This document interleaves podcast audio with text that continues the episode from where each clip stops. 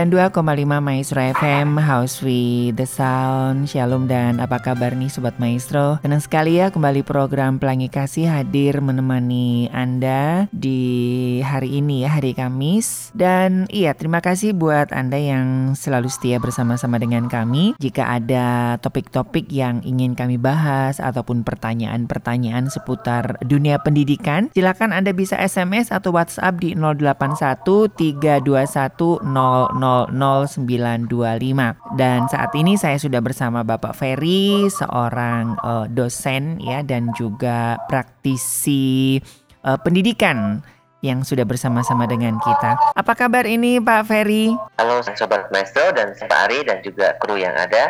Kabarnya baik, kabarnya sehat. Oke. Puji Tuhan. Iya. Nah, ini Pak Ferry, ini kan sebentar lagi eh, anak-anak kita sudah mulai masuk kembali ya setelah libur cukup panjang Ya, gitu. benar. Nah, di dua Kamis yang lalu kita bahas mengenai komunikasi ya karena anak-anak kan sudah nyaman dengan daring, nyaman dengan online Betul. begitu sehingga Betul. eh, sedikit banyak akan mem- mempengaruhi cara komunikasi anak dan interaksi anak ya dengan eh, guru ataupun dengan lingkungan sosialnya begitu. Nah, hari ini kita akan bahas apa ini? Apakah ada hubungannya dengan kesiapan daripada anak-anak didik kita dan juga para pendidik yang akan mulai rata-rata sudah hampir 100% untuk sekolah tatap muka nih Pak Ferry? Ya, baik Pak Ari, kita akan bicara hari ini tentang pentingnya mengatur ruang kelas. Nah, Hmm. memang hal-hal hal seperti ini sebenarnya tidak terlalu banyak dibicarakan ya. Artinya Betul. Rata-rata kita para pendidik ini lebih sibuk mengurusi Kurikulum gitu ya. hal teknis kurikulum Mhm. di waktu kita akan memulai tahun ajaran atau tahun Mhm. akademik ya. Cuma apalagi kita tantangannya kan guru-guru ini para pendidik sekarang ini kita 100% akan onsite ya walaupun kita agak cukup eh, khawatir juga ya mendengar Mhm. kabar bahwa di Jakarta cukup naik lagi Sudah mulai naik untuk- betul, betul. ya untuk penderita COVID lagi ya.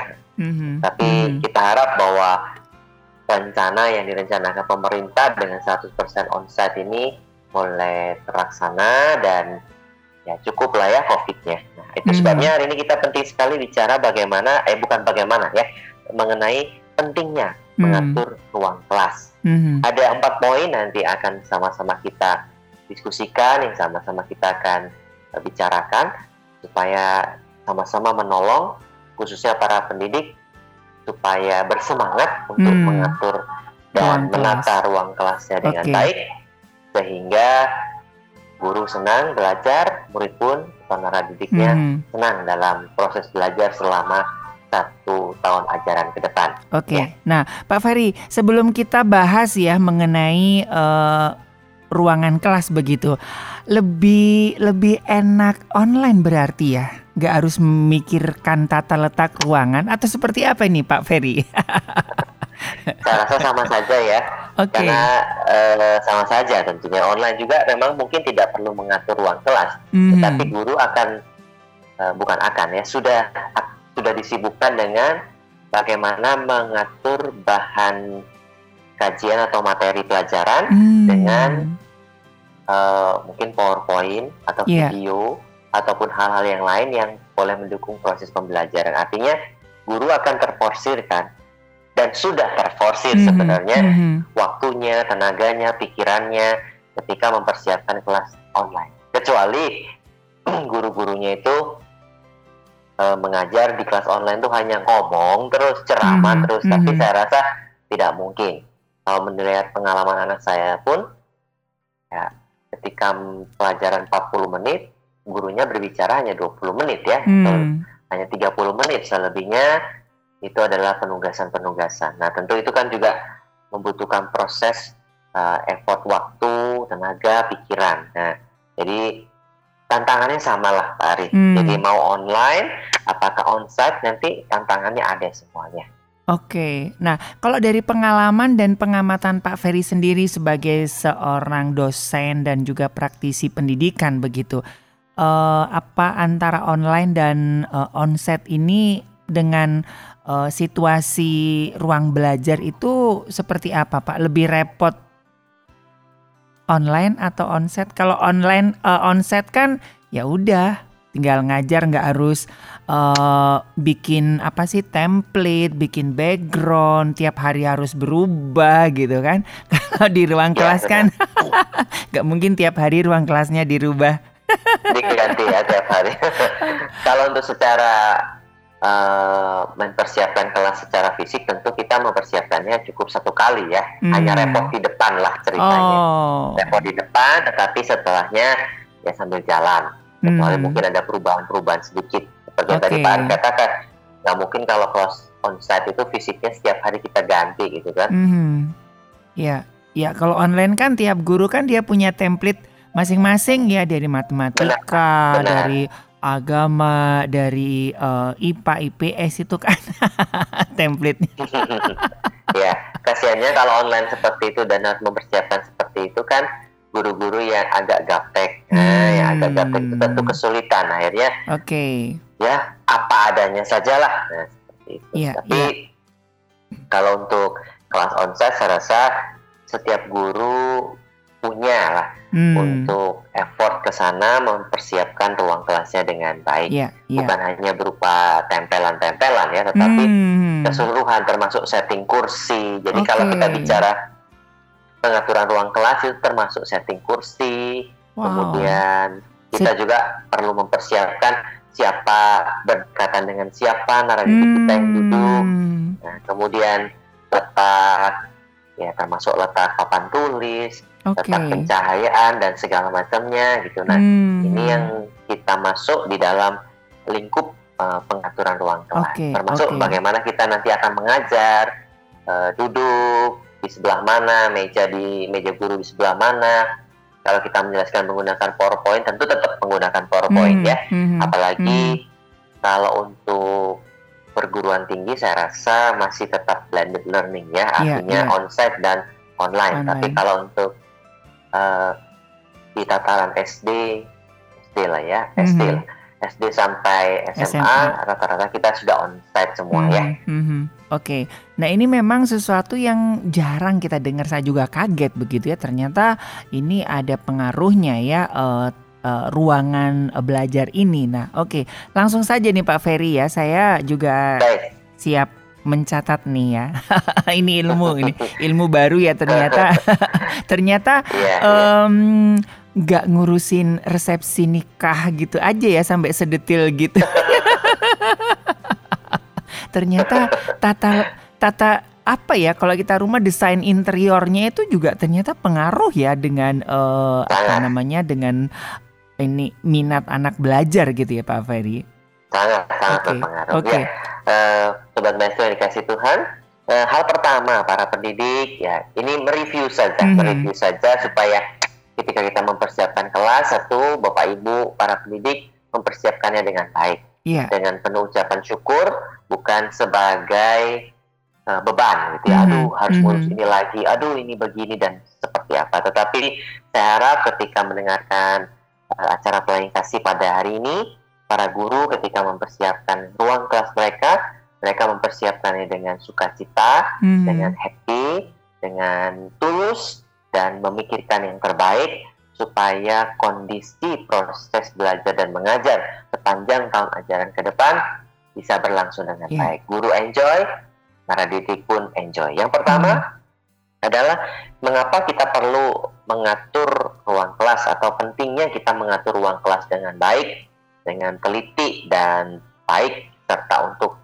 dilihat juga keamanannya begitu Hmm. ya. Nah, yang pertama adalah eh, dengan pengaturan ruang kelas yang baik, para didik melihat dan memotivasi mereka juga untuk mereka siap belajar. Oke. Nah, jadi ketika nara didik kita masuk kelas, kemudian melihat kelas kita ini diatur dengan baik, bersih, rapi, sesuai. Tentu sesuai saya bilang baik, rapi dan uh, aman ini tentunya sesuai dengan kategori usianya ya Pak Ari ya. Jadi, Hmm. jadi jangan samakan baik, rapi, amannya TK dengan Hmm. SD tentu berbeda, dengan Iya, SMA iya, tentu berbeda. Iya. Tapi secara umum bahwa pengaturan kelas yang baik itu akan menolong naradidik untuk menyiapkan diri sendiri untuk mereka belajar dengan sungguh-sungguh. Hmm. Ketika mereka masuk ruang kelas, tapi ternyata mungkin mejanya masih kotor atau Iya. juga oh CD-nya rusak, nggak dicek ternyata selama libur begitu ya. Mhm. Tentu itu akan membuat motivasi mereka belajar itu menurun. Menurun. Ah ternyata Oke. di sekolah LCD-nya rusak, nggak bisa Hmm. belajar tadi juga.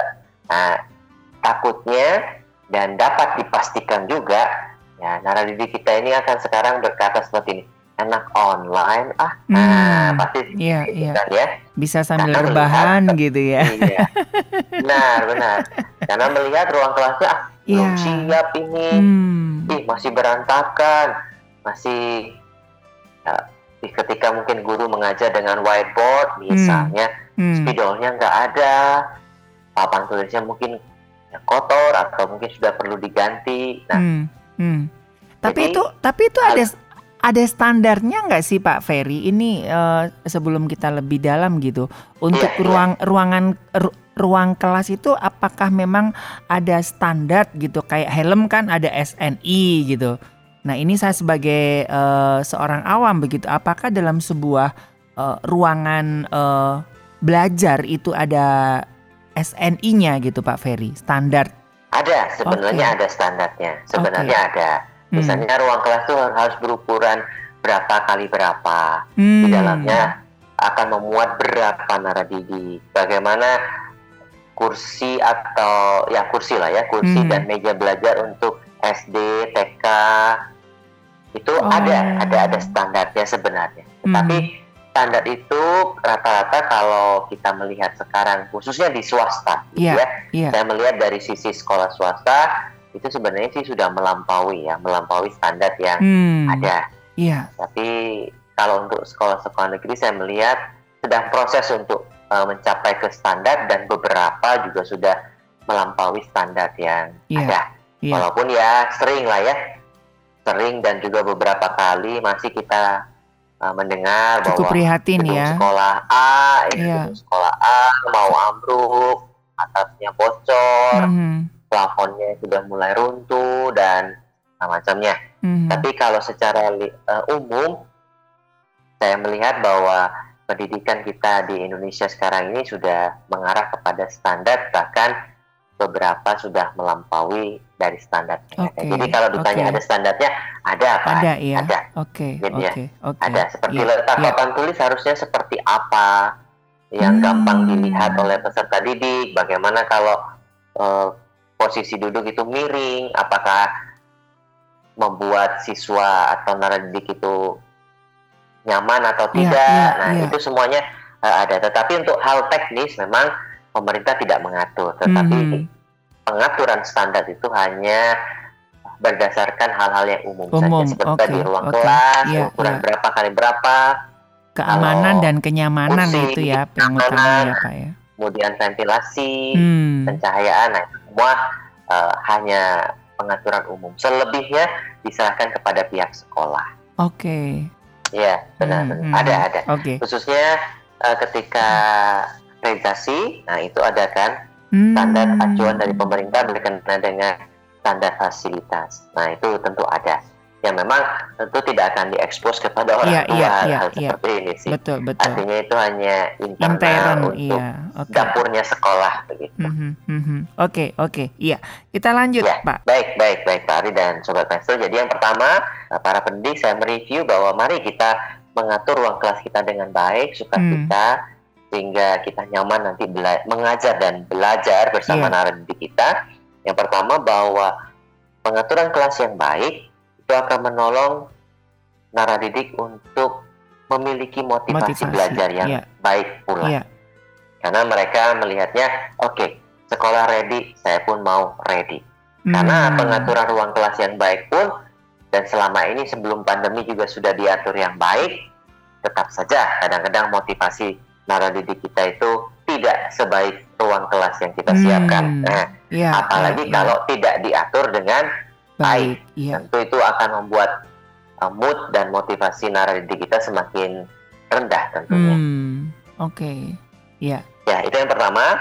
Kemudian hal yang kedua, bahwa pengaturan ruang kelas yang baik itu mengkomunikasikan sebenarnya apa yang kita harapkan kepada semua anggota kelas. Hmm. Nah, jadi kenapa kok kursinya seperti ini, papan tulis bersih seperti yang pertama kali mereka lihat. Nah, sebenarnya secara tidak langsung ketika kita mengatur seperti itu, itu mengkomunikasikan apa yang diharapkan di dalam proses belajar mengajar sehingga berkenaan dengan kerapihan, kenyamanan, kebersihan, sebenarnya itu bukan tanggung jawab guru Guru. saja Oke. tetapi menjadi tanggung jawab seluruh, Seluruh. kelas Oke. untuk sama-sama mengelola kelas tersebut supaya nyaman Hmm. untuk proses belajar mengajar selama satu tahun akademik atau ajaran tersebut. Begitu, yang Mhm, kedua. mhm. Iya. Jadi secara nggak langsung itu mengkomunikasikan, ini loh, saya mau kelas kita itu seperti ini loh. Hmm. Kenapa seperti ini? Nah, mereka jadi akan belajar, oh iya papan tulis memang harus bersih. Kalau nggak bersih, ya kita nggak bisa nulis. Iya, Nah, iya. whiteboard itu eh, harus mengaturnya seperti apa? Jangan terlalu besar, terlalu kecil, atau Iya. burem. Nah, seperti itu Mhm, kan. mhm. Jadi dengan seperti diatur dengan baik, maka itu akan mengkomunikasikan kepada Hmm. semua anggota kelas, ayo kita sama-sama turut serta dalam mengelola kelas kita bersama-sama. Nah, Iya, seperti itu, Iya, Pak Ari. iya. Saya kebayang ya karena kan memang saya lebih banyak di dunia kuliner ya Pak Ferry ya. Ketika Pak Ferry ya, ketika Pak Ferry menjelaskan dua hal ini saya kebayang kan jadi sebuah makanan itu kan dari platingnya aja nggak menarik gitu ya sekalipun itu enak gitu kan orang udah nggak nafsu buat makan begitu dan semua makanan yang kita sajikan itu adalah mempresentasikan daripada eh, makanan itu sendiri gitu ya. Jadi ternyata ruang kelas itu tadi in- ini baru dua. Saya kebayangnya itu ya. Ruang kelas tadi yang pertama dengan pengaturan itu akan memunculkan motivasi yang lebih buat anak untuk belajar dan ruangan kelas itu juga mempresentasikan apa yang akan eh, dinikmati dan dialami oleh anak-anak kita gitu kali Pak ya. Kalau Benar, dalam benar. Apalagi dunia kalau kuliner. TK ya, nah kelas Hmm. TK itu kan banyak tempelan, banyak gambar, Nah, banyak itu, Pak. warna, Nah itu banyak Pak, angka. saya itu eh, saya kan sudah lama nggak ngajar di sekolah yang bi- biasanya kan di maaf ya di negeri begitu ya. Terus eh, sebelum Oke, oke. sebelum itu kan eh, di negeri kan ya biasa, tapi sudah lama nggak masuk di dunia pendidikan, terus diberi kesempatan lagi di dunia, di dunia pendidikan. Itu kayaknya full pak. Dinding itu ya lembar kerja masing-masing anak gitu kayaknya. Saya bingung Karena ruang kelas kita dulu harus bersih ya. Iya, zaman-zaman kita kan eh, cuman ada gambar eh, jadwal piket, presiden, wakil presiden, papan tulis, udah itu aja. Ya, Lima kadang-kadang ada 5K gambar gitu aja. pahlawan Iya, ya. d- udah gitu aja gambar pahlawan. Sekarang itu ada di baris tuh ya lembar kerja masing-masing. Terus juga ada absensi, ada apa gitu bingung saya begitu masuk dari ujung itu kan sampai letter letter U gitu kan jadi semua ruangan Ya. itu penuh dengan centelan-centelan gitu. Jadi itu sebabnya kita perlu mengatur ruang kelas kita dengan Hmm. baik. Karena itu mengkomunikasikan apa yang kita harapkan supaya kita bisa mengelolanya bersama-sama. Berkenan tadi cerita atau sharing Pak Ari ya, berkenan bahwa ada tempelan-tempelan hasil karya anak, kemudian Mhm, mhm. eh, portofolio dan segala macamnya. Nah sebenarnya itu juga akan menolong itu, mengkomunikasikan bahwa Hmm. ayo kita sama-sama itu eh, belajar sehingga menghasilkan sesuatu yang baik. Nah, kan Oke. biasanya peserta didik itu kan senang ya kalau hasil karyanya Mhm. ditempel, itu memotivasi yang lain juga. Oh, saya juga harus bisa dong. Saya saya juga mau bahwa misalnya pelajaran gambar lah, ya. Mhm, Saya juga mhm. mau dong gambar saya tertempel di sana, dilihat oleh semua orang, dilihat oleh eh, mungkin murid-murid yang lain atau juga nanti ketika penerimaan raport dilihat oleh orang tua. Nah, tentu itu Hmm. akan eh, memotivasi mereka kan, sehingga cara nggak langsung itu kita mengkomunikasikan kepada naradidik kita ini, ayo kita menghasilkan hasil-hasil yang terbaik yang kita bisa berikan dengan Hmm. itu dia kondisi kelas yang sekarang ada. Seperti Mhm. itu, Pak Ari. Iya, apakah memang ini eh, sudah zamannya Pak atau memang eh, apa ya kalau hampir saya lihat rata-rata di beberapa sekolahan kok kayaknya sama ya. Wah, kayaknya di sekolahan itu bagus akhirnya sekolahan ini ikut. Saya masuk lagi di sekolah lain ya sama juga centelan-centelan begitu gitu Pak. Apakah memang iya itu kan banyak banget gitu Pak ya. Jadi Iya, em, benar, benar. lembar kerja anak gitu yang biasanya dibawa pulang itu udah di- ditaruh di situ gitu loh. Apakah memang nah itu apakah memang ini standar dari eh, Pedanka atau tren atau gimana itu Pak Ferry? Iya, kalau dikatakan standar dari pemerintah itu tidak ya, tentu itu Hmm. tidak. Nah, sebenarnya pola seperti itu itu kita lihat dari pendidikan Eropa dan pendidikan Oh. Amerika sebenarnya. Oh. Nah, kalau kita pendidikan di Indonesia sendiri sebenarnya tidak ada ya, Eh, Hmm, hmm. mungkin bukan ada, tetapi sangat minim untuk kita memiliki pola atau ide bahwa ruang kelas itu akan diatur seperti itu. Oke. Karena kebanyakan mungkin kita Asia ya sepertinya kita masih istilahnya oh harus bersih, harus Hmm, oke, harus eh, pokoknya nggak boleh ada tempelan, nah seperti itu. Apalagi kalau pihak yayasannya misalnya, oh pokoknya saya nggak mau mengecat tiap tahun loh, jadi Iya, tolong iya. jangan ada paku, Iya, jangan ada ya. eh, selotip atau macam-macam lah harus bersih ya. Nah, Hmm. nah itu itu itu kendala lagi yang lain ya. Iya, Tapi iya. kalau tadi Pak Ari katakan apakah itu termasuk dalam standar eh, pemerintah itu tidak, itu bukan. Hmm. Jadi kita melihat pola itu di Amerika dari Amerika dan dari Da- Eropa, Eropa. ya. Oke.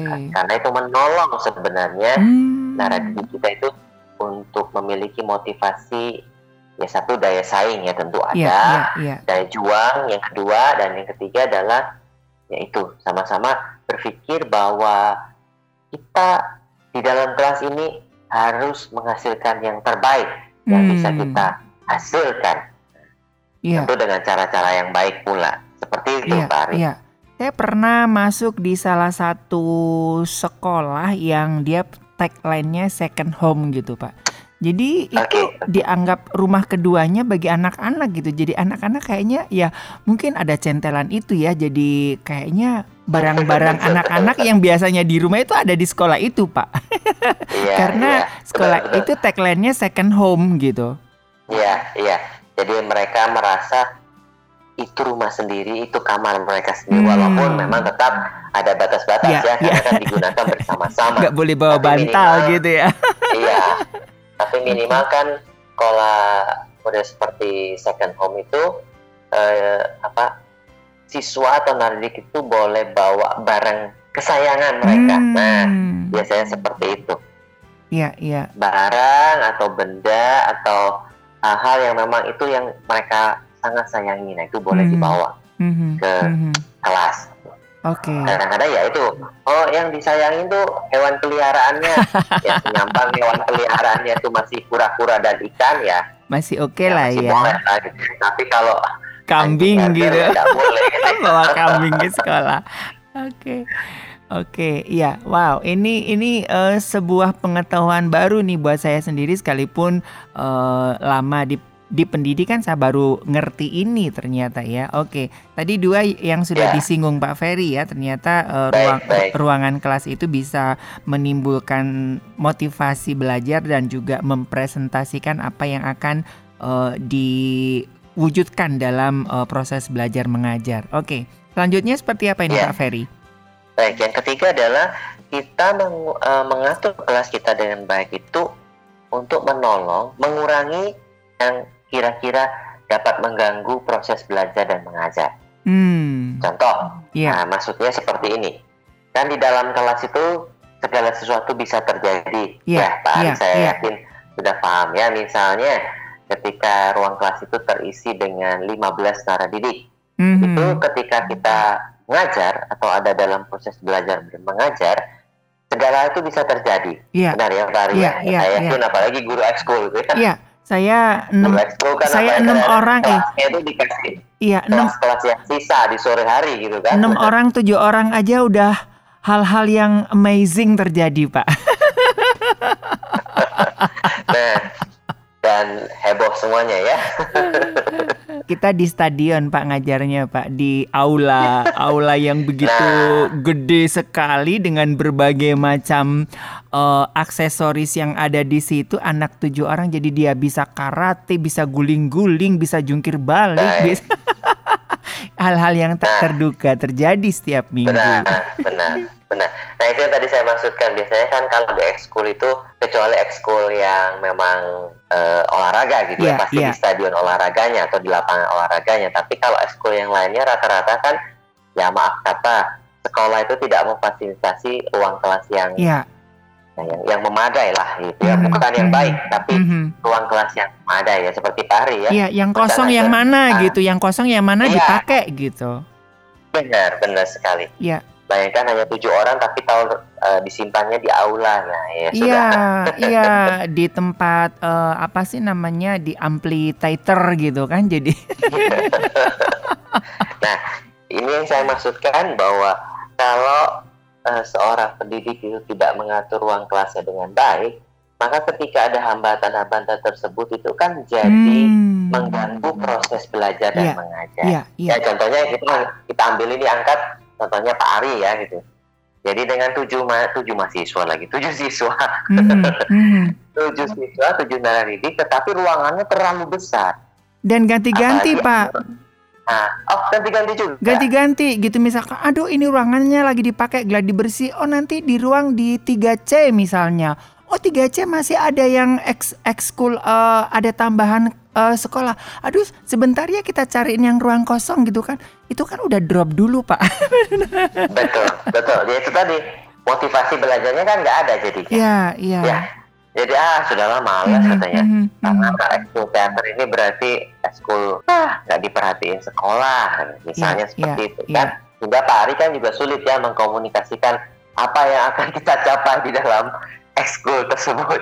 Betul, betul Pak. Itu memang kesulitan Pak. Kadang-kadang kan bingung gitu kan yang lupa biasanya di sini. Jadi harus nyariin dulu. Yang satu udah di tempat, yang dua lagi udah di mana, yang dua lagi di mana Nah. lagi.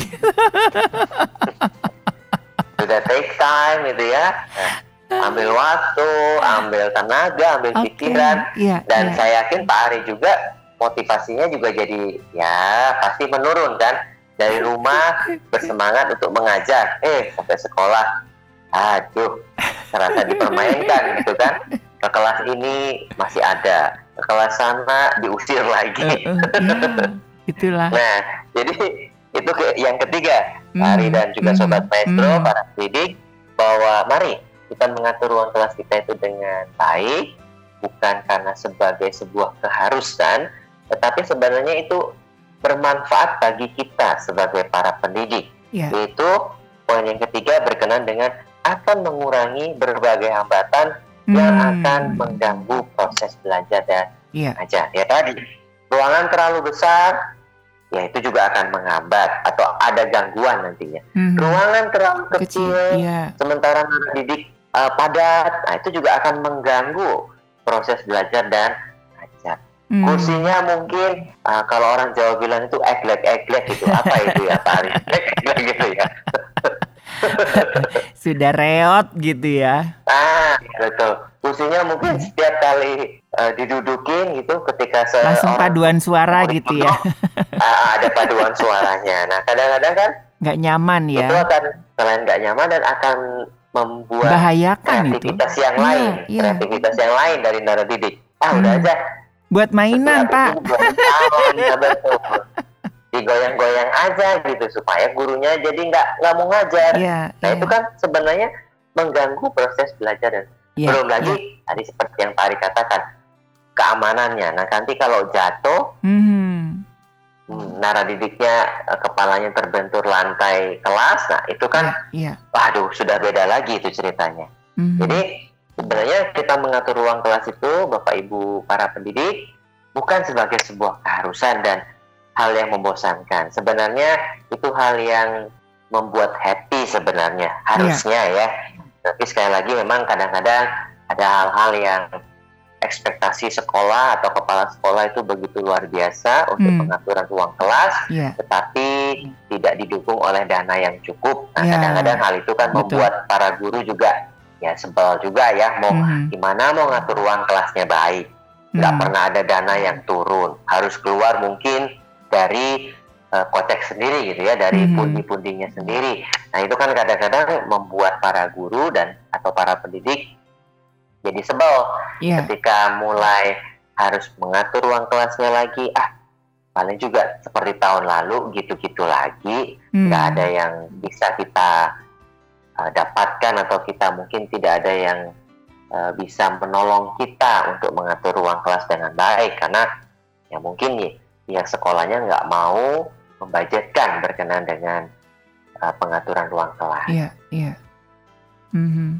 Jadi Oke. sebenarnya itu akan menolong kita loh dalam proses belajar mengajar nanti. Iya, iya. Ya minimal meminimalis, memina- meminimalisasi eh, hambatan-hambatan atau gangguan-gangguan yang akan menghambat dalam proses belajar dan mengajar.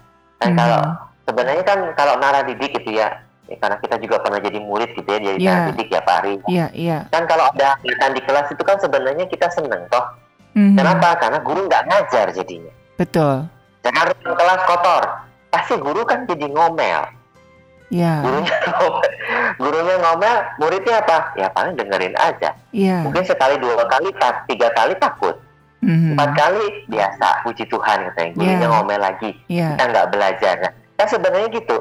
Kan terus terang itu menghambat proses proses belajar. belajar, betul. Dan itu mengambil hak dari naradidik. Hmm. Harusnya naradidik dapat sesuatu dalam proses belajar itu dalam materi yang ada. Eh, malah dapatnya materi omelan, gitu kan? Mhm. Kenapa? Ya satunya ya tadi itu ruang kelas yang tidak tertata atau tidak diatur dengan baik. Baik, oke. Ada tempat sampah enggak? Nah, modelnya kan juga begitu kan? Mhm. Ah, ada tempat sampah enggak? Besar kecilnya sebenarnya kan kita perlu pikirkan sa- sampai sedetail itu Pak Ari. Betul. Misalnya, nah didik 25 diberi tempat sampah yang ukuran 30 kali 30 cm. Ya, Mhm. nggak cukup kan itu. Iya, Nah, kalau iya. udah nggak cukup, sampahnya itu terlalu pen- tempat sampahnya terlalu penuh dan akhirnya keluar-keluar begitu ya, Hmm. sampahnya kan tentu itu nggak nggak bagus di pemandangan mata, yang nggak sehat dan juga ya itu nanti akan Betul. menghambat proses belajar dan mengajar. Betul, betul. Ya. Iya. Jadi ingat ya Pak Ferry, saya jujur ya waktu sekolah gitu. Jadi saya baru dapat hak saya itu di tingkat dua karena karena tingkat satu Pak Ferry tahu sendiri kan ruangannya yang yang eh, angkatan saya kan 130 lebih gitu. Dengan dengan 130 orang dengan guru yang di ujung sana ngajarnya terus pakai toanya juga sampai belakang saya dapat duduk di belakang ini ngajar apa sebetulnya gitu kan. Pak Ari juga cukup tinggi gitu ya kan, nggak mungkin Iya. dia duduk di depan ya. iya gitu Karena akan kan. menghalangi teman yang lain. Betul betul dan itu jujur saya baru tingkat dua baru itu saya bener-bener ngerasa jadi hak saya sebagai seorang naradidik itu terpenuhi gitu Pak Ferry. Jadi oh ini namanya belajar dengan baik gitu ya. Iya. Dan saya nggak dan saya baru hari ini nih paham nih oh ternyata begitu pentingnya pengaturan eh, ruang mengajar ini ya pengaruhnya terhadap eh, proses belajar mengajar dan minat belajar dari anak gitu Pak. Iya, benar. Mhm, mhm. Ya tentu saya ya mungkin kita sedikit flashback ya ini Pak Ari lihat ke belakang ya Iya. dengan cerita Pak Ari tadi dengan eh, mahasiswa yang banyak. Memang ruang kelasnya mah besar ya kita itu dulu ya. Mhm. Ruang kelas kita mah besar, memadai, Iya, eh, mencukupi untuk masuk sampai 200 juga oke. Tetapi Mhm. ya itu dia eh, pengaturannya bahwa itu kelasnya terlalu besar. besar. Iya. dengan jumlah mahasiswa atau jumlah murid pun terlalu banyak. Hmm. Mayoritas yang datang ke kelas misalnya nggak mau belajar, tentu akan duduk di belakang. Kenapa? Bisa tidur, bisa ya you can do anything what Hmm, you want. hmm.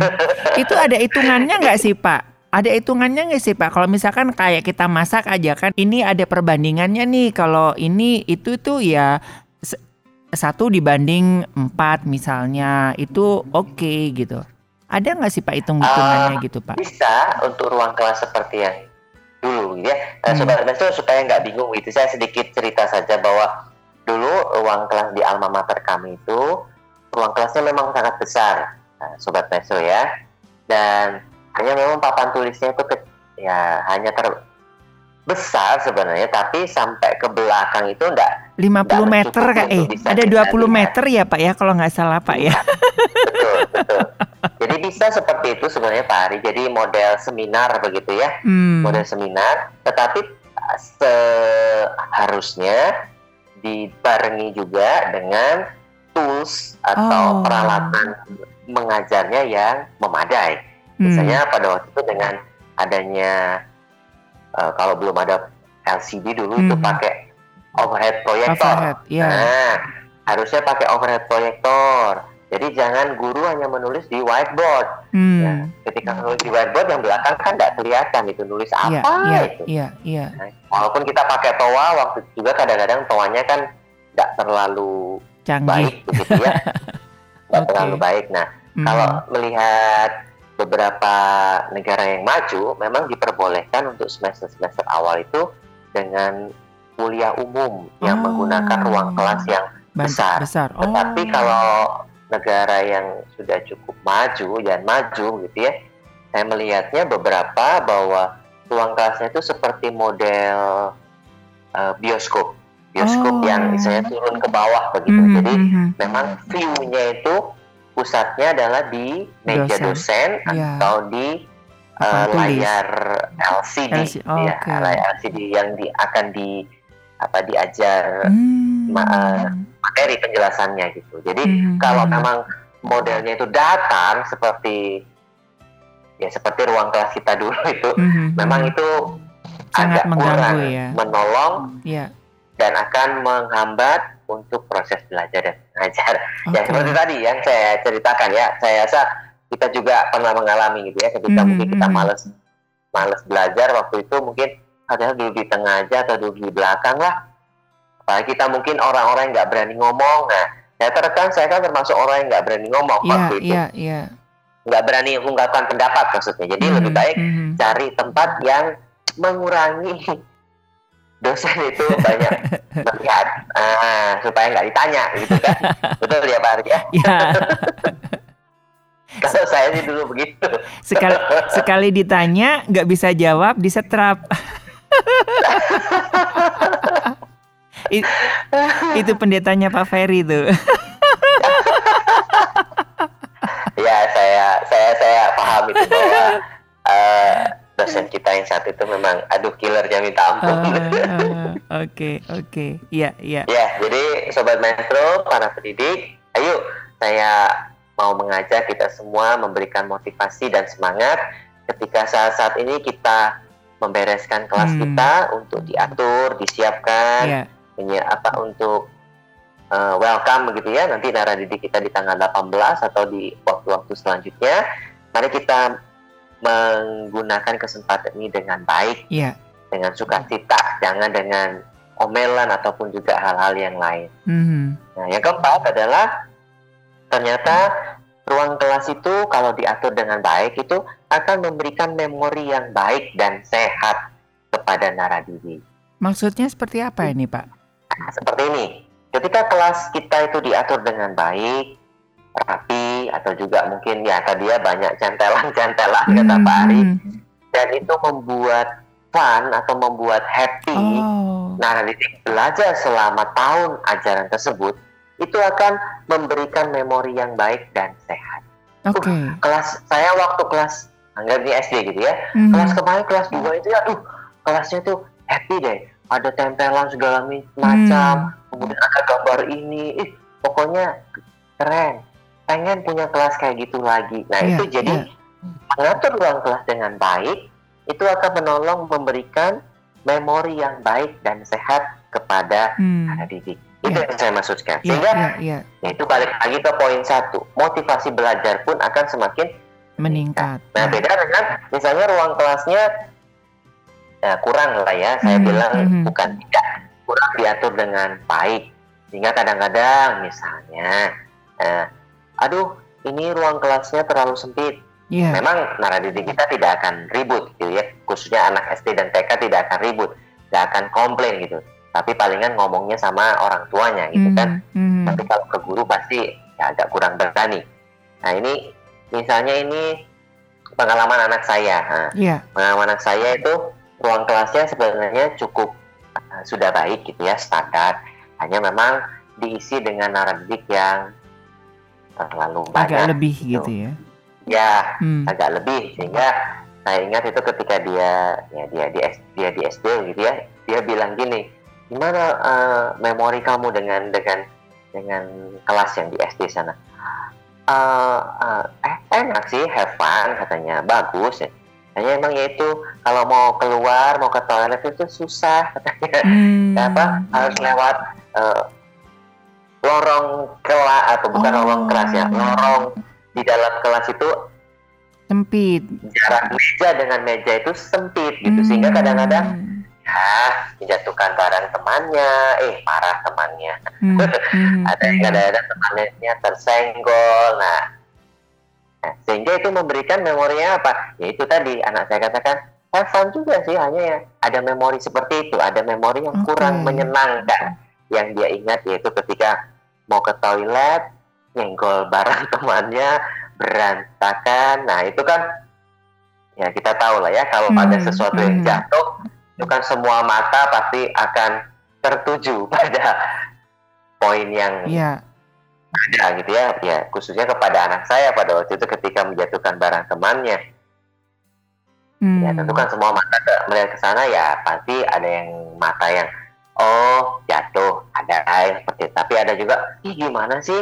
Kok Mhm. jalannya nggak hati-hati? Ada yang seperti itu. Belum lagi kalau ditambah gurunya juga ngomel begitu Iya. kan? Ya memang anak saya tidak bilang bahwa gurunya ngomel gitu. Enggak Mhm. tapi kan ada juga kan ketika seperti itu kemudian gurunya tidak ya kurang lah ya Mhm, kurang mhm.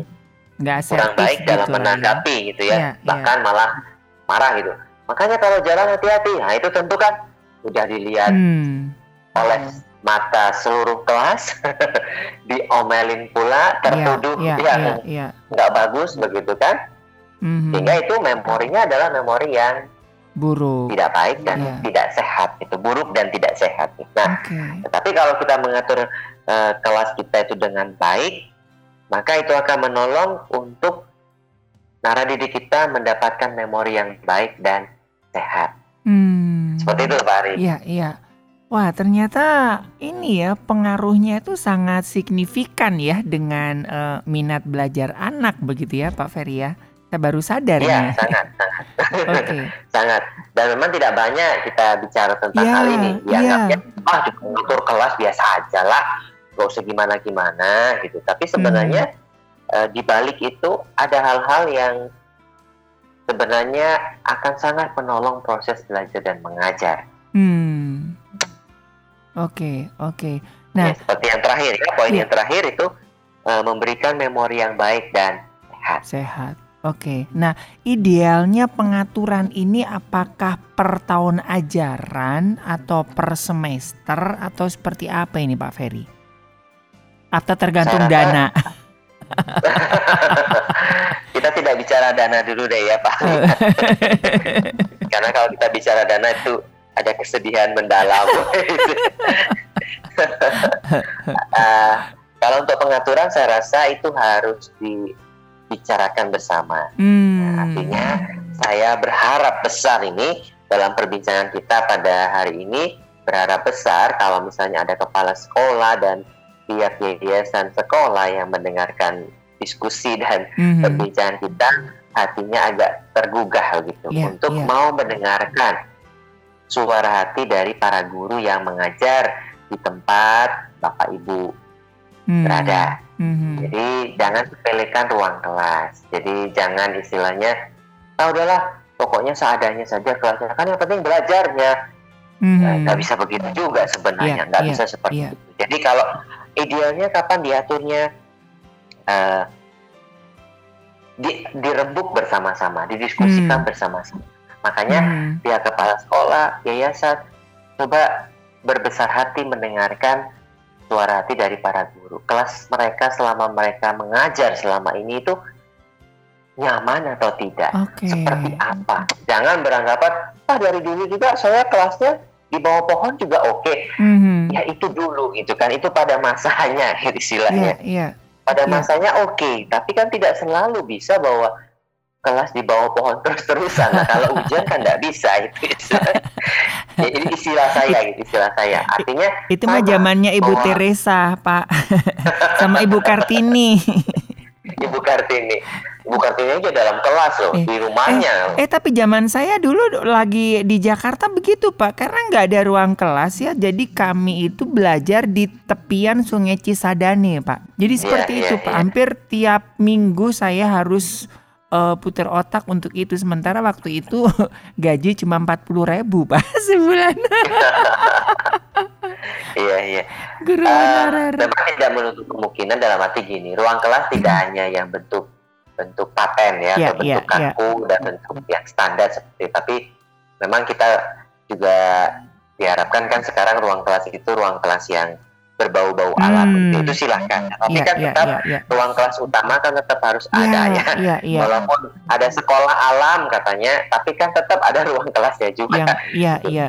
Mhm. jadi ya itulah saya harap untuk pengaturan gimana didiskusikan bersama-sama Iya, iya. dan khususnya kepala sekolah serta pihak yayasan ya harus terbuka Hmm. jangan berkata bahwa ah itu sudah cukup dari dulu juga oke nah harus ada perubahan Iya. harus berani berubah juga dari pihak yayasan dan juga dari pihak eh, kepala sekolah jadi Hmm. jangan mikirnya dulu dan dulu saja. Jangan. Jadi seperti tadi ya saya sampaikan bahwa ini seperti makanan gitu seenak apa pun kalau platingnya aja udah nggak menarik gitu ini enak loh tapi udah nggak menarik. Iya ada jangan- lalatnya? Ah, Iya kan, ada udah lalatnya. nggak pengen makan kan? Iya. kan terus ya eh, warnanya nggak menarik sekalipun ini enak loh gitu kan. Ini yang masa itu chef terkenal dunia iya tapi nggak menarik gitu betul betul. Oke, oke, iya, iya, iya, oke. Ya, semoga ini bisa memberikan satu inspirasi begitu ya, khususnya ini bagi pengampu pendidikan ya, daripada eh, anak-anak. Dan ini kan juga untuk kredibilitas dari eh, lembaga pendidikan itu sendiri kan, Pak ya? Iya benar benar. Kan namanya perbincangan kita tidak bisa stop ya. Iya, misalnya iya. satu sekolah itu eh, kotor. Nah, tentu kan jadi perbincangan di mana-mana. Jangan Hmm. masukkan anakmu ke sekolah sana itu kotor loh. Iya. banyak sampah nggak terurus segala macam. Nah hal seperti itu kan juga akhirnya berdampak juga pada eh, nama sekolah tersebut dan Mhm, yayasan mhm, mhm. yang menjadi pembina dari eh, sekolah tersebut begitu Oke, oke. Waduh, ini kayaknya banyak hal yang eh, harus saya ulik, Pak. Tapi karena memang keterbatasan waktu nih, Pak ya. Oke. baik baik Iya. baik, baik. Nah, kira-kira apa yang bisa kita simpulkan dari perbincangan kali ini, Pak Ferry? Ya, yang pertama karena ini kita menjelang tahun ajaran baru, masuk tahun ajaran baru, ya sekitar dua minggu, seminggu ya. Iya. Oh enggak, beberapa hari lagi ya, Iya, sudah ya, iya. beberapa hari lagi. Dan saya harapkan para guru mari mengatur ruang, lakukan dengan motivasi yang sukacita, dengan mau memberi yang terbaik juga, karena sebenarnya itu akan sangat bermanfaat bagi kita sendiri nantinya Hmm. dan juga bermanfaat tentunya bagi naradidik yang akan belajar di kelas kita. Untuk yang kedua, eh, mari saya menggugah kepada para kepala sekolah dan juga pihak yayasan yang menjadi pembina dari sekolah-sekolah, baik itu mungkin ke pemerintah ya. Saya harap eh, mari kita memikirkan dengan baik berkenan dengan ruang-ruang kelas di sekolah di mana kita uh, memimpin begitu. Jadi jangan anggap sepele ruang kelas kita, tapi pikirkanlah dengan baik karena di sana ada rasa nyaman, di sana di dalamnya ada rasa aman, di sana juga ada rasa sukacita, bahkan juga ada rasa sedih tentunya dari naradidik dan para guru yang mengajar di kelas tersebut. Nah, Iya. itu yang bisa saya Iya. sampaikan tadi. Iya, Oke, iya Sobat Maestro semoga ini bisa menjadi satu bahan uh, pertimbangan begitu ya.